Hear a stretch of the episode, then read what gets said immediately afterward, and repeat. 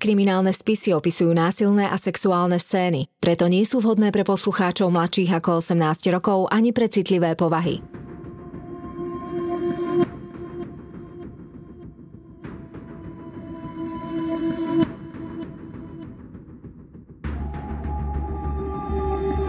Spáchali ťažký zločin a pred spravodlivosťou sa im nepodarilo skryť. Na ich prípadoch pracovali len tí najlepší vyšetrovatelia. Každý z nich má v policajnom archíve svoj spis.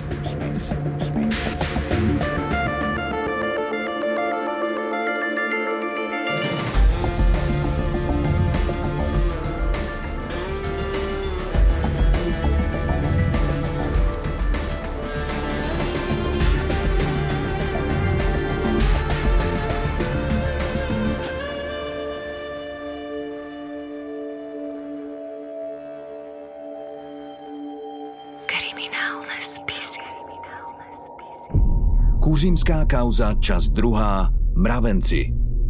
Brno, máj 2007. Jakub a Ondrej si postupne zvykajú na režim v Centre pre ohrozené deti Klokánek. Chlapci sú traumatizovaní a cestu k personálu si hľadajú veľmi pomaly. Polícia za podozrenie stýrania zadržala ich matku Kláru Mauerovú, tetu Kateřinu a jej kamarátov Hanu Bašovú, Jana Turka a Jana Škrlu. Vyšetrovatelia predpokladajú, že by mohlo ísť o organizovanú skupinu, no stále nemajú dostatok dôkazov. Na to, aby zistili, prečo k ohavnému mučeniu chlapcov došlo, potrebujú viac informácií. Kľúčovým svetkom by mohla byť Barbara Škrlová, ktorej úloha v prípade je stále veľmi nejasná – 33-ročná žena, ktorá sa vydávala za adoptívnu dceru Kláry Mauerovej, 13-ročnú Aničku, je stále nezvestná. Od jej zmiznutia z centra Klokánek prešiel už viac ako mesiac. Dánsko, 15. jún 2007 Na veľvyslanectve Českej republiky v Kodani vládne ruch – cez foaje sa preženie podivná delegácia. Drobná, infantilne oblečená žena, ktorá krčovito zviera plišového medvedíka, kráča v sprievode plejády ráznych, sebavedomých mužov. Má so sebou svojho otca Jozefa Škrlu, novinárov z Lidových novín a advokátov.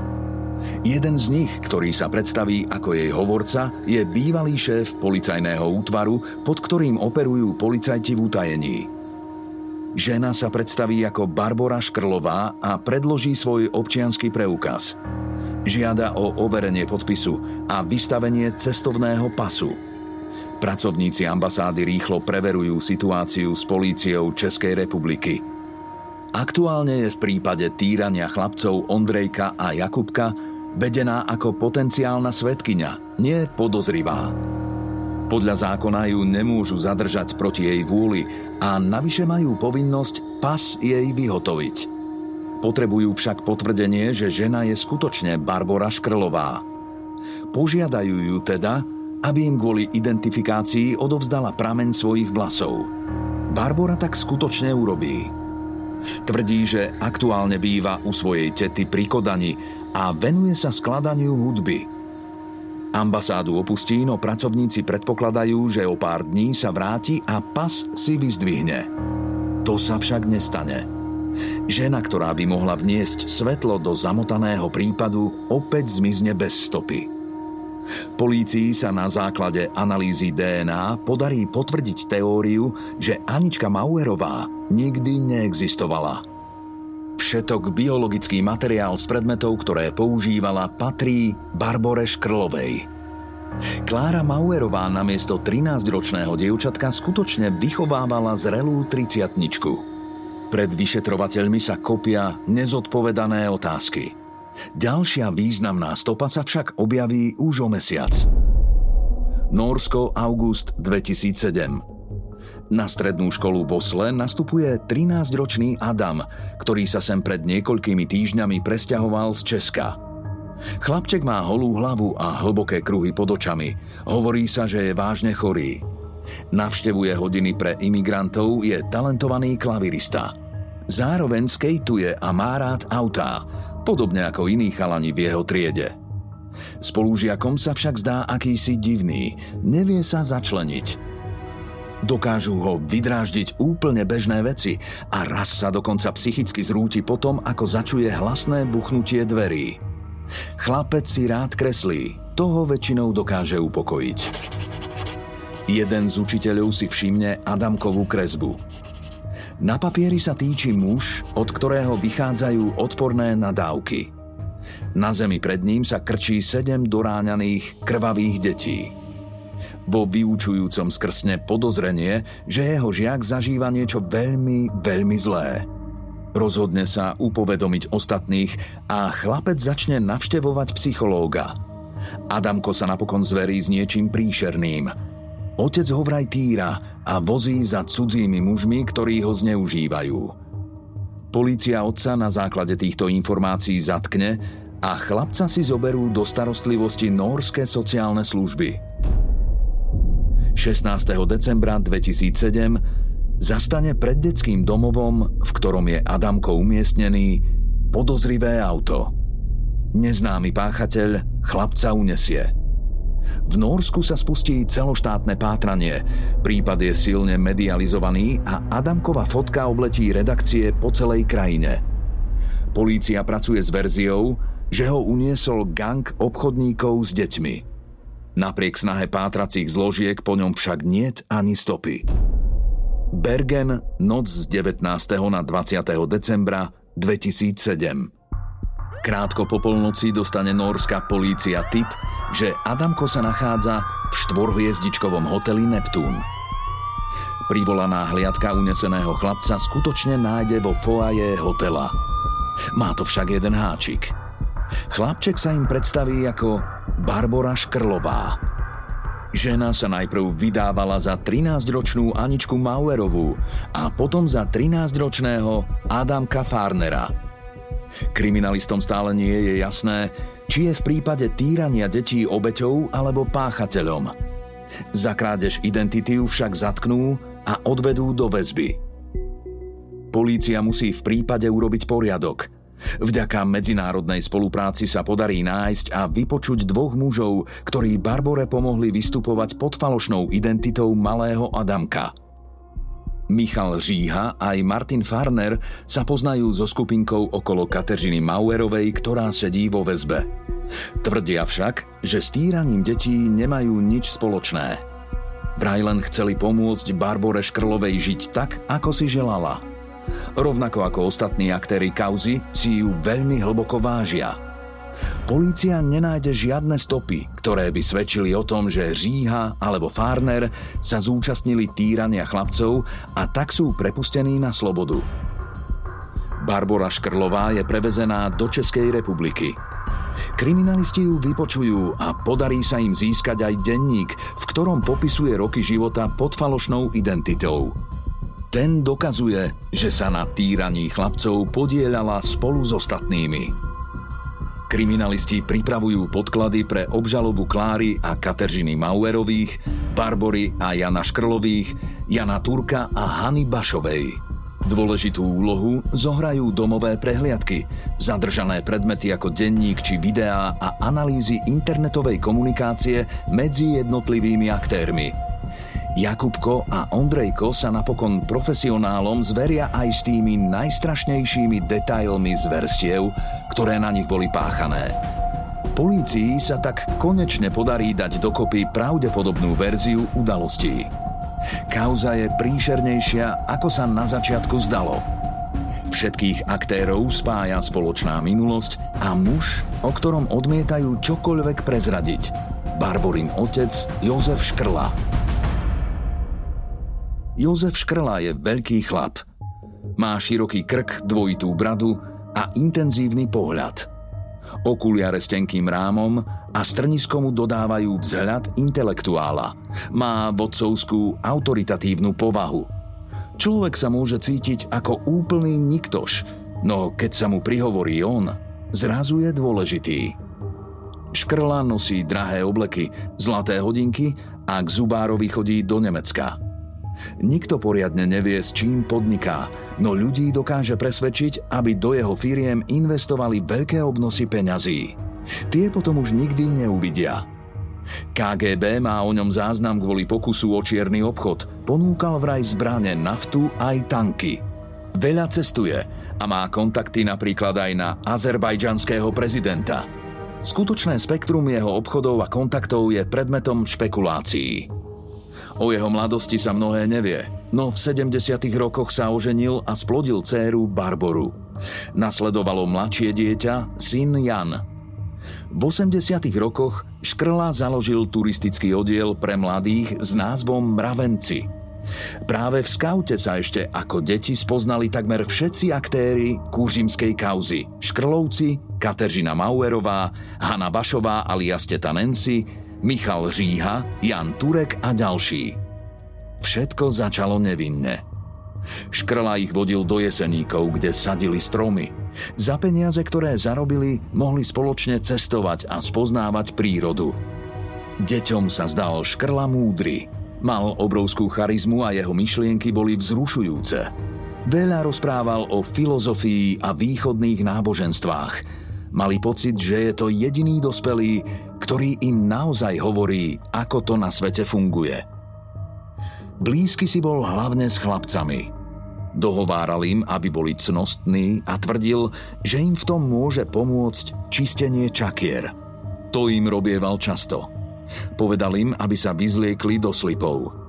Potom im sústredene prechádzal po tele dlaňami – je možné, že Škrla niektoré z detí znásilňoval, no polícii sa o tom nepodarilo získať žiadny priamy dôkaz. Podľa detí, ktoré skupinku mravencov neskôr opustili, sa ich postupne snažil vychovávať k tomu, aby mu boli povôli.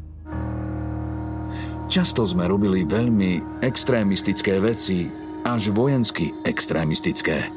Spomína na toto obdobie Tomáš, jeden zo svetkov – Celý oddiel bol veľmi výkonný, boli sme na to ale cvičení. Pre deti sme napríklad postavili za tri dni tábor vrátane toho, že sme rúbali stromy. Myslím, že yoga nám pomáhala prežiť. Na tých akciách to totiž často bolo na hranici života a smrti.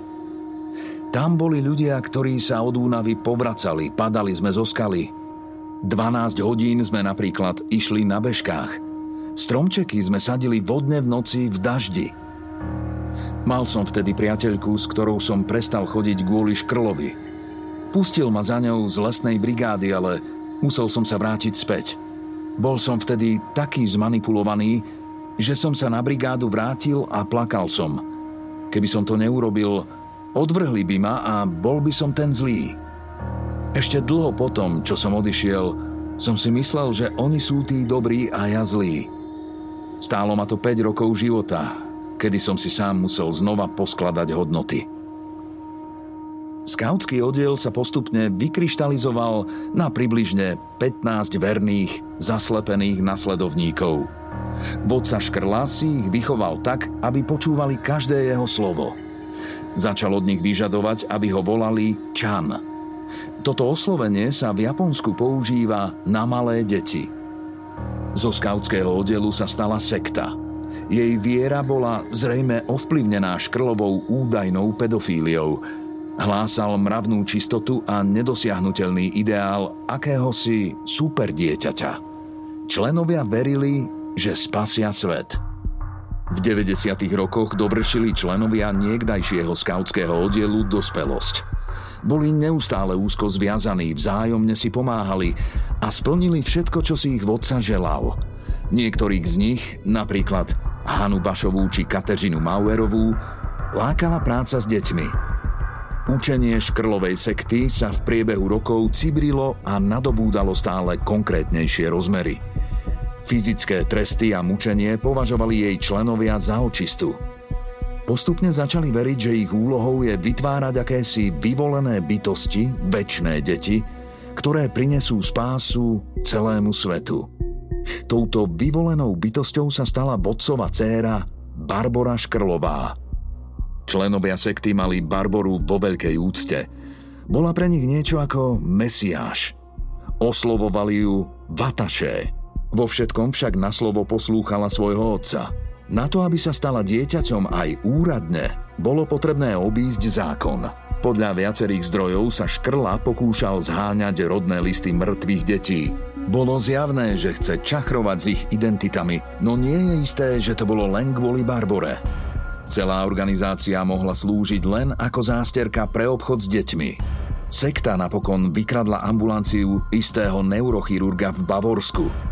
Získali zdravotnú dokumentáciu, ktorá im pomohla vytvoriť falošnú identitu pre Barboru. Konečne bolo všetko pripravené na to, aby sa z nej stalo skutočne väčné dieťa. V rámci objasnenia tejto kurimskej kauzy si ďalej musíme ale povedať niečo o hnutí Grálu, z ktorého v podstate vychádzal, ktorým bol inšpirovaný tento zakladateľ. Je to náboženská organizácia, ktorej učenie vychádza z knihy Posolstvo Grálu. Je spojením kresťanstva a ezoteriky a je písaná veľmi špecifickým štýlom a toto je dôležité doslova nabáda k vytvoreniu si samostatnej náuky podľa vlastného myslenia a cítenia. Keď sa vrátime späť ku kuřimskej kauze, takmer všetci dospelí účastníci boli v detstve členmi turistického oddielu Mravencu, ktorú založil Jozef Škrla, otec Barbory a Jána.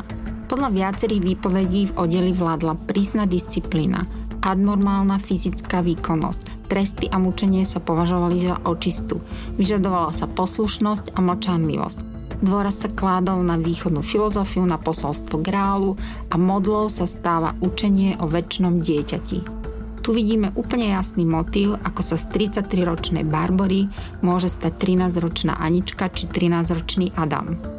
Ide o nové identity, nové bytosti, nových spasiteľov všetky znaky sekty sú prítomné. Klára Mauerová zatiaľ viedla pokojný život so svojimi dvoma synmi, Ondrejom a Jakubom. O sekte, v ktorej figurovala jej sestra, zrejme veľa nevedela. S manželom Radkom sa rozviedli, no kvôli chlapcom zostali v pomerne úzkom kontakte. Blízky o nej hovorili, že bola dobrou matkou – v januári roku 2005 Klára navštívila tábor klubu lesnej múdrosti. Spolu s jej sestrou Kateřinou tam bolo aj akési neznáme dieťa, o ktoré sa starala Barbara Škrlová alias Anička. Dievčatko malo vrkoče, okuliare a veľké nevinné oči. Kláre sa predstavilo ako Bataše alias Anička. Vyzerala bezbranne, vysvetľovala Klára. Potom sa mi zverila, že je z Norska a že utiekla z detského domova. V ráju tam zatvárali do pivnice. Majiteľ detského domova v Norsku ju vraj zneužíval a predával cudzím ľuďom. Aničkin príbeh Kláru hlboko dojal. Dievčatka jej prišlo ľúto. Keď tábor skončil, začali sa vďaka jej sestre Kateřine často výdať – Kláre bola Anička stále bližšia a bližšia, až sa napokon rozhodla, že si ju adoptuje.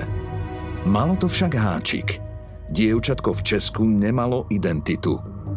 Začal zdlhavý a náročný proces. Aby jej české úrady pridelili identitu, musela prejsť súdnym konaním. Jeho súčasťou mala byť aj DNA, analýza vlasov na určenie veku dieťaťa. Tým by samozrejme Barbara Škrlová neprešla – a DNA rozbor by odhalil, že v skutočnosti ide o dospelú ženu. Kateřina teda vymyslela spôsob, ako celý proces obísť. Od Viktora Skálu, jedného z členov niekdajšieho oddelu mravencov, si požičala cérku. Vodila ju na konania na miesto Barbory a na test DNA odovzdala jej vlasy. Celý proces bol napokon úspešný. V roku 2006 sa Kateřina Klára so synmi a Aničkou presťahovali do domu v mestečku Kužim nedaleko Brna. Rodina postupne pretrhávala všetky kontakty. Klára sa prestala rozprávať s rodičmi aj s prostrednou sestrou Gabrielou. Vyhýbala sa ex-manželovi a nechcela, aby sa stretával s chlapcami tak často ako doposiaľ. Na pozadí náhlej zmeny v Klárinom správaní stála nová, tajomná postava, ktorá sa nechávala oslovovať doktor – Doktor sa vydával za odborníka na výchovu a zdravie detí. Upozorňoval, že Anička je špeciálny prípad a preto potrebuje výnimočnú starostlivosť. S Klárou udržoval živú e-mailovú komunikáciu a vysvetľoval jej, ako má drezúrovať svojich chlapcov. Sú vraj zlí, hnevajú, musí s nimi niečo urobiť. Doktor si Kláru omotal okolo prsta. Tvrdil, že najúčinnejšia je výchova šokom a že sa nesmie báť chlapcov trestať. Začal jej vysvetľovať, ako má svojich synov byť. Môže použiť opasok, bambusovú tyč, rákosku či švihadlo. Musí ich držať od seba, ideálne zatvorených v nejakej malej komore. Jednoducho ich treba zlomiť, aby poslúchali. Klára sa s doktorom údajne až raz či dvakrát stretla. Bol to vraj vysoký štíly muž s azerbajdžanským diplomatickým pasom. Medzi svojimi vecami mal aj útržky z novín s hľadanými chlapcami či dievčatami, a zvláštne fotografie rôznych častí detských tiel. Ale policajné vyšetrovanie dokázalo, že doktor v skutočnosti neexistoval. Jeho e-mailovú schránku a telefón pravdepodobne ovládala Kateřina Mauerová. Práve ona, možno s pomocou Barbory a Jozefa Škrlu, vymýšľala všetky príšerné tresty pre chlapcov. Škrabanie vidličkou, pálenie cigaretami a ponižujúce bitky – pri osobných stretnutiach sa za doktora zrejme vydával niekto z členov sekty. Spoločne tak zmanipulovali Kláru, aby mučila vlastné deti. Boh vidí vašu snahu, písala Kateřina alias doktor často vo svojich mailoch a vymýšľala ďalšie odporné úlohy, aby uspokojila svoje sadistické chute. Niekedy Kláre poslala aj konkrétny scenár na video, ktoré chcela natočiť – je možné, že videá sa distribuovali ako detská pornografia za veľké peňažné obnosy. Záber na dvere, ktoré sa otvoria a kamera sa blíži na detail vystrašenej Aničky, písala. Je nahá. Naraz sa v zábere objaví mužská ruka, ktorá ju tlačí do hrudníka. Potom jej dá na hlavu vrece a previaže ho lanom. Znásilní ju. Potom dá vrece dolu, dieťa vracia. Muž donúti Aničku z vratky zjesť. Núti ju k orálnemu sexu. Anička ale utečie z miestnosti. Kamera ju bude prenasledovať. Anička prebehne medzi asi 15-ročnými deťmi, ktoré sa jej smejú. Dúfam, že to nejako zvládnete spracovať. Uzavrela e-mail Kateřina a podpísala sa ako doktor. Stále opakovala, že najúčinnejšia je liečba šokom a Klára voči chlapcom nesmie poľaviť. Má pokračovať ešte týždeň a potom ich na víkend zoberú do výchovného ústavu. Klára, Kateřina, Barbora a obaja chlapci sa cez víkend presunuli na chatu do Veverskej býtišky. Hrôza vyvrcholila práve tu, v údajnom prevýchovnom ústave. Jan Turek, bývalý vychovávateľ a vedúci skautského oddielu, zabezpečil z útulku pre psy štyri klietky. Chlapcov v nich uväznili. Dovnútra im dali len kýbliky na exkrementy a misku na vodu. Väčšinu času mali na hlavách vrecia a museli poslúchať všetky príkazy dospelých. Bez vyzvania sa nesmeli s nikým rozprávať a Kláru mali zakázané oslovovať maminko. V miestnosti reval Rammstein. Dospelí učili deti básničky plné nadávok a oplzlostí. Keď si ich nedokázali zapamätať, prišiel trest. Škrabali ich vidličkami, pálili cigaretami a topili. Chlapci boli pravdepodobne aj sexuálne zneužití. Z tela im odrezávali kúsky mesa, ktoré ich nútili jesť. Ochutnali aj dospelí. Keď sa Ondrejko na chvíľu ocitol mimo klietky, Podarilo sa mu újsť. Bežal, bežal, ako mu nohy stačili, no Kateřina bola rýchlejšia. Chlapca dobehla a za trest ho chvíľu topila v kadi. Jakubkovi potom prikázala vykopať jamu, do ktorej si mal ľahnúť a hrať mŕtvého. Ondreja za ním doviedla a začala mu dohovárať. Tvrdila, že Jakubko sa ešte dá zachrániť, ale Ondrej sa už konečne musí správať dobre. Napriek tomu, že Barbora Škrlová opakovane tvrdila, že bola týraná spolu s chlapcami, na jej tele neboli nájdené žiadne stopy po zraneniach. Všetkých páchateľov z verstiev na chate vo Weberskej výtiške sa nikdy nepodarilo identifikovať. Mučenie nemalo konca. Po návrate späť do Kužimy útrapy pokračovali. Vykúpenie prišlo až 7. mája 2007. Vtedy mal ich sused Eduard šťastný deň. Narodilo sa mu dieťa a on sa snažil nastaviť baby monitor. Na svoj prístroj zachytil videoprenos z vedľajšieho domu. Náhodná udalosť chlapcom možnosť zachránila život a spustila lavínu udalostí v Česku, Dánsku a Nórsku. Sekty môžu byť v spoločnosti východiskom pre ekonomicky a sociálne frustrovaných. Čiže pre tých ľudí, ktorí majú pocit, že sú na dne. Ďalej pre tých, ktorí sú dezorganizovaní. Ale to môžu byť napríklad aj zdraví, mladí či umelecky ládení ľudia. Ďalej pre traumatizovaných a veľmi, veľmi silnou skupinou sú ľudia, ktorí sú osamelí. Na začiatku nie je vyžadovaná nejaká poslušnosť, pretože v podstate každý nový člen hľadajúc cestu prichádza dobrovoľne. A v tejto fáze ten človek aj ľahko príjma všetko nové a veľmi ľahko sa vzdáva toho starého. Osobnosti členov sa doslova premažú. Zlomení, zmanipulovaní ľudia dúfajú, že budú šťastní, keď cez utrpenie urobia šťastného svojho vodcu. Psychická manipulácia zahrania 4 zložky. Je to riadené správanie, čiže cez vytvorenie tvrdého režimu môžeme kontrolovať prostredie. To, čo členovia robia, čo jedia, čo majú oblečené, presná kontrola spánku, práce, riadené myslenie. To znamená, že vedomie je zahltené novým systémom, ktorý oslabuje pozornosť a kritické myslenie. Riadené emócie, tie cez pocity strachu, viny a hamby vedú človeka k poslušnosti a konformite. A riadené informácie, čiže absolútna izolácia od okolitého sveta. Členovia dostanú len tie informácie, ktoré o, videli vedenie.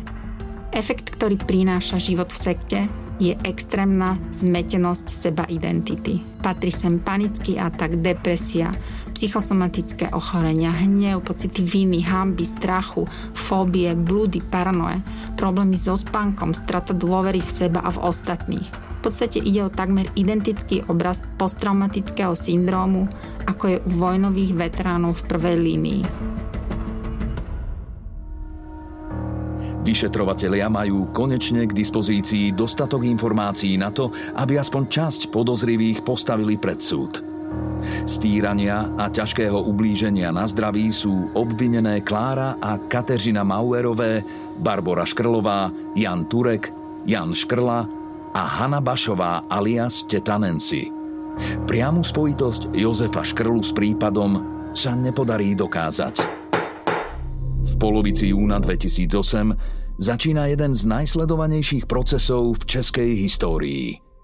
Reporty prinášajú médiá z celého sveta.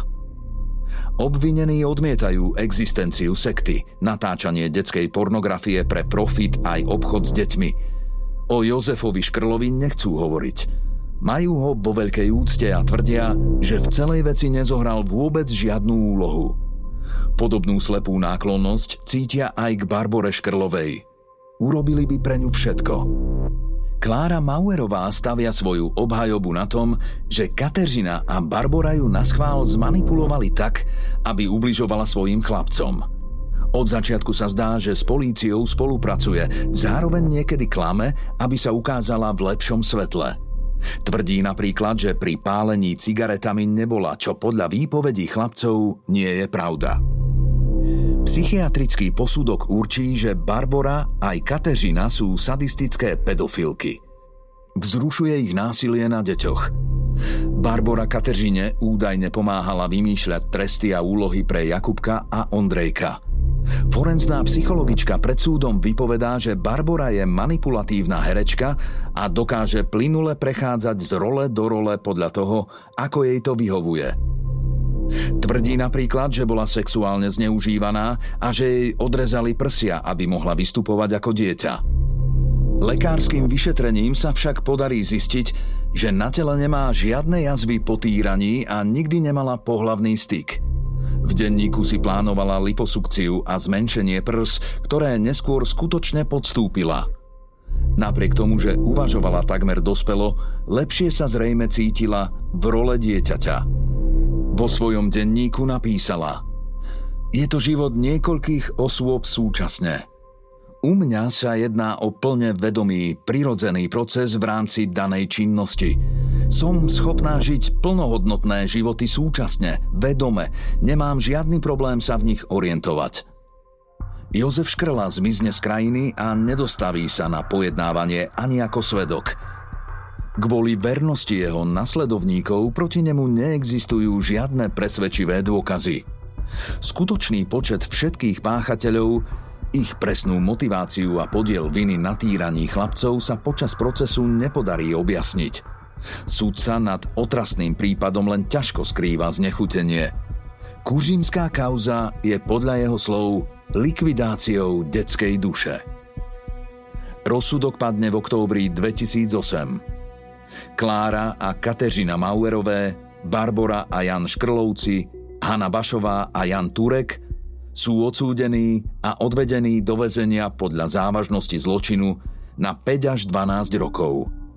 Je veľmi pravdepodobné, že niekdajší mravenci neublížili len Ondrejovi a Jakubovi, ale viacerým deťom.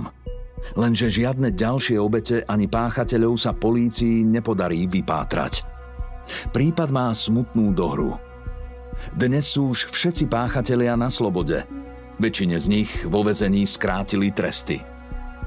Jozef Škrla je stále nezvestný. Zrejme sa ešte stále skrýva pred zákonom a pred médiami. Klára Mauerová sa môže stýkať so svojimi synmi, no nesmie s nimi bývať v jednej domácnosti. Kateřinu Mauerovú rodina odvrhla. Nerozpráva sa s ňou nikto, sestry, rodičia ani synovci. Barbora Škrlová trpí viacnásobnou poruchou osobnosti a žije v starostlivosti psychológov. Jej príznaky sa zhoršili po pobyte vo väzení, v ktorom ju šikanovali spoluväzenkyne. Svoj charakter prepína medzi šiestimi rôznymi postavami, všetko chlapcami od 6 do 14 rokov. Počas kúžimskej kauzy sa viedli dlhé debaty o vine či nevine niektorých obvinených, predovšetkým Barbory – Verejnosť a odborníci nemali jasno v tom, či si ju majú zaradiť ako obeď alebo ako páchateľa. Prípad, ktorého korene siahajú až do 80. rokov, je príšerným, živým príkladom generačného násilia.